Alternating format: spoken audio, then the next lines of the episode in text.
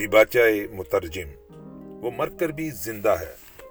Hitler فنا ہو گیا، لیکن اس کا فلسفہ آج بھی زندہ ہے۔ چرچل سٹولن روز ویلٹ نے ہٹلر کے خلاف فتح پائی، لیکن انگلستان، روس اور امریکہ نے وہ دین قبول کر لیا، جس کا پیغامبر ہٹلر تھا۔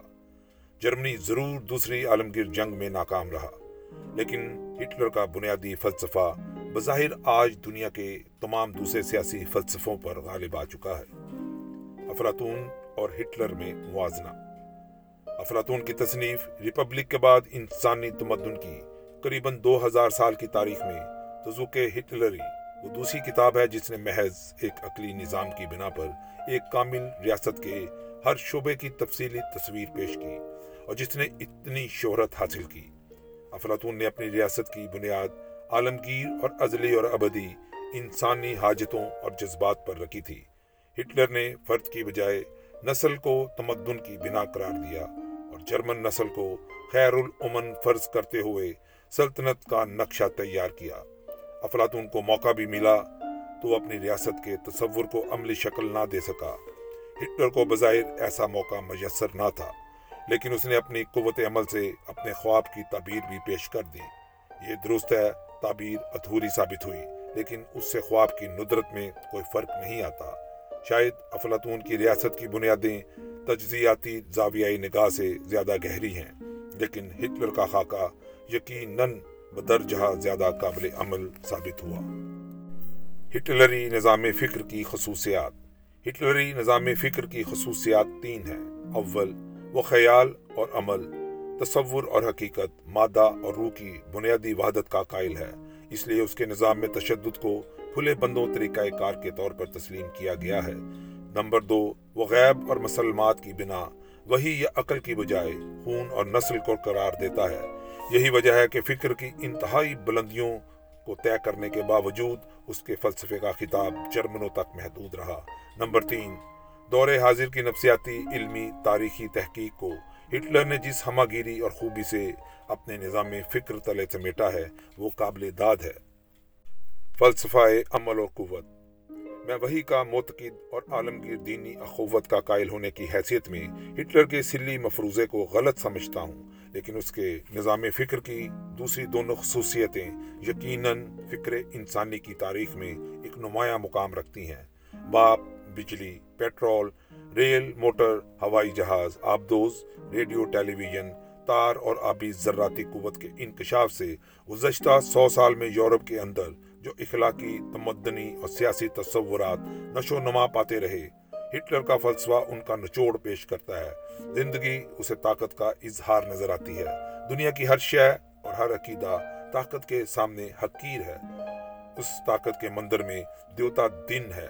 یقیناً یہی ایجادات کرنے والے مٹھی بھر لوگ جو باقی دنیا پر حکومت کرنے کے لیے پیدا ہوئے ہیں۔ یہ بیسویں صدی کے برہمن اپنے ورن کو نسل کا نام دے کر یہودیوں کو راکشش اور دوسرے غیر جرمنوں کو ملیش سمجھتے ہیں۔ مرد کار اور مرد افکار۔ ہٹلر مرد افکار ہی نہ تھا، اس سے بڑھ کر وہ مرد کار بھی تھا۔ ایک عرصہ تک سیاست اس کی فراست سے کسی طرح پیچھے نہ تھی۔ روس پر حملے سے پیشتر، اسے اپنے ہر چھوٹے، بڑے، داخلی اور خارجی سیاسی اقدام میں کامیابی ہوئی۔ لیکن اس کے بعد بازی کا نقشہ اور رخ دونوں پلٹ گئے۔ شاید وہ روسی قوت کا اندازہ نہ کر سکا۔ شاید وہ اپنی طاقت غلط سمجھا۔ شاید اس کا یہ نسلی عقیدہ غلط تھا کہ انگریز اور امریکہ روس کے مقابلے میں بالآخر اس کے معاون ثابت ہوں گے۔ شاید وہ جمہوری فلسفے کی گہرائی اور کونا تک نہ پہنچ سکا۔ بہرحال اس مرتبہ کسی جگہ غلطی ضرور کھائی۔ جلدی ٹھوکریں کھانے کی نوبت بھی آ پہنچی۔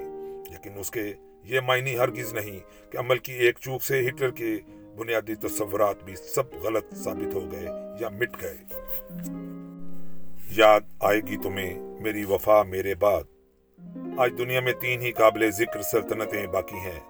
انگلستان، روس اور امریکہ۔ ان تینوں نے ہٹلر کا یہ عقیدہ تسلیم کر لیا ہے کہ طاقت اور کامیابی ہی سچائی ہے۔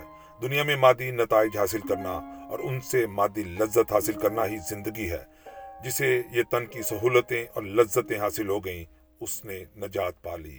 جو اپنے ٹولے کے ساتھ اس لوٹ گسوٹ کے لیے آخری دم تک لڑے، وہی بہادر ہے۔ خود ہٹلر کے اس دعوے کو جھوٹ ثابت کرنے کے لیے یہی مکوں کی بولی استعمال کی جا رہی ہے۔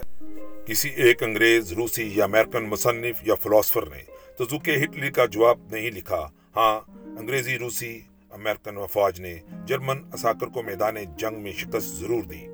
نظام ہٹلری دور ہٹلری کی کسی ایک نمایاں ہستی کو دین ہٹلری سے روح گردان نہیں کیا گیا۔ البتہ انہیں پھانسیاں دی گئیں اور دی جا رہی ہیں۔ کلام ہٹلری کی تفسیرات کا جواب لکھنے کی بجائے انہیں جلایا جا رہا ہے۔ ان کی اشاعت بند کی جا رہی ہے۔ اس سے کیا ثابت ہوا؟ ثابت یہ ہوا کہ ہٹلر کے دشمن گو اس کے خلاف کامیاب ہیں، لیکن اس کے فلسفہ اور طریقہ کار کے سامنے لاجواب ہیں۔ دین ہٹلری کے پروہت گدی سے اتار ہی کیوں نہ دیے گئے ہوں۔ لیکن دیوتا بدستور آسن پر براجمان ہے ممالک مغرب آج بھی طاقت کے پرستار ہیں۔ رومیو نے عیسیٰ علیہ السلام کو سلیب پر چڑھا کر ان کا دین اختیار کر لیا تھا اور صد سال ان کے نام پر حکومت چلاتے رہے تھے۔ اینگلو سیکسن قبائل سکلابیوں نے ہٹلر کو چتا پر جلا دیا، لیکن اس کی راک ان کی آنکھوں کا سرما ہے۔ وہ دہنا اور عملاً اس کے پیغام کی امت ہے سینٹ پال نے جب عیسائیت کو یورپ میں مقبول بنانے کی خاطر کلیسا کے نئے مزاج میں سمویا تھا، تو کئی تقریبات اور رسبے یورپی ویشی قبائل کے تمدن سے لے کر اپنے نظام میں داخل کر لی تھی یوں ہی اشتراکیت، جمہوریت اور سرمایہ پرستی نے دین تو ہٹلر کا اختیار کیا ہے، لیکن اصلاحات کئی اپنی پسند سے مقرر کر لی ہیں۔ مثلا، آج جرمنی، یونان، فلسطین طرابلس میں جو کچھ ہو رہا ہے، اسے نازی ازم نہیں بلکہ جمہوریت کہا جائے گا۔ پولینڈ رومانیا بلغاریا، ہنگری اور چیکو سلاواکیا میں جو کچھ ہو رہا ہے، وہ بھی نازی ازم نہیں بلکہ اشتراکیت ہے۔ جاپان، کوریا، فلپائن اور چین میں جو کچھ ہو رہا ہے، وہ بھی ہرگز نازی ازم نہیں بلکہ سراسر سرمایہ تمدن کی حفاظت کے لیے کیا جا رہا ہے۔ گویا امال میں تمیز تو ہے، لیکن کرنی کے اعتبار سے نہیں، بلکہ کرنے والے کے فرق سے۔ فلسفہ وہی ہٹلر کا ہے، طریقہ کار وہی ہٹلر کا ہے۔ البتہ کرنے والا ہٹلر نہیں۔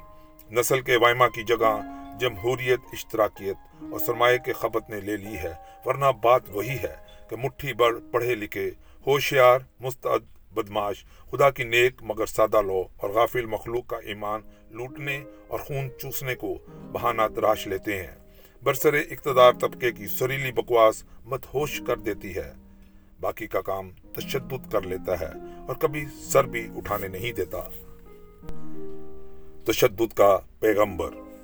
یہی وجہ ہے کہ تشدد کے اس پیغمبر کے ضحیفے کا اردو میں ترجمہ کرنے سے مقصد خالی جرمنی کی تاریخ کا ایک ورک پیش کرنا نہیں۔ بلکہ خود ہمارے چاروں جانب دنیا میں جو فلسفہ سیاست، رائج ہے، اس کے بانی اور اس کی تعلیمات سے مکمل طور پر واقف ہونا، تشدد کے اس پیغمبر نے ایک عالمگیر جنگ میں ہوئی سنبھالا، دوسری عالمگیر جنگ لڑتے لڑتے دنیا سے روپوش ہوا اور اب اس کی تلقین تیسری عالمگیر جنگ کی تیاری کروا رہی ہے۔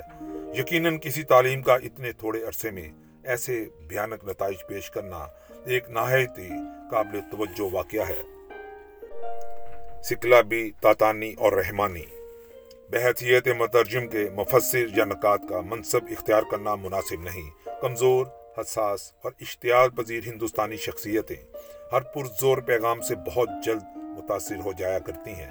اس لیے ان کو تنبیہ کرنے کی خاطر اس قدر کہنا چاہتا ہوں کہ جس طرح فلسفہ اور فن کے معراج پر پہنچے ہوئے یونان کے افلاطون کی ریپبلک وہی سے خالی تھی، اس طرح ایجادات اور مسخرات کے عامل کامل ہٹلر کی افواج قاہر موج اللہ اور اس کے رسول کی رحمت سے آ رہی ہیں۔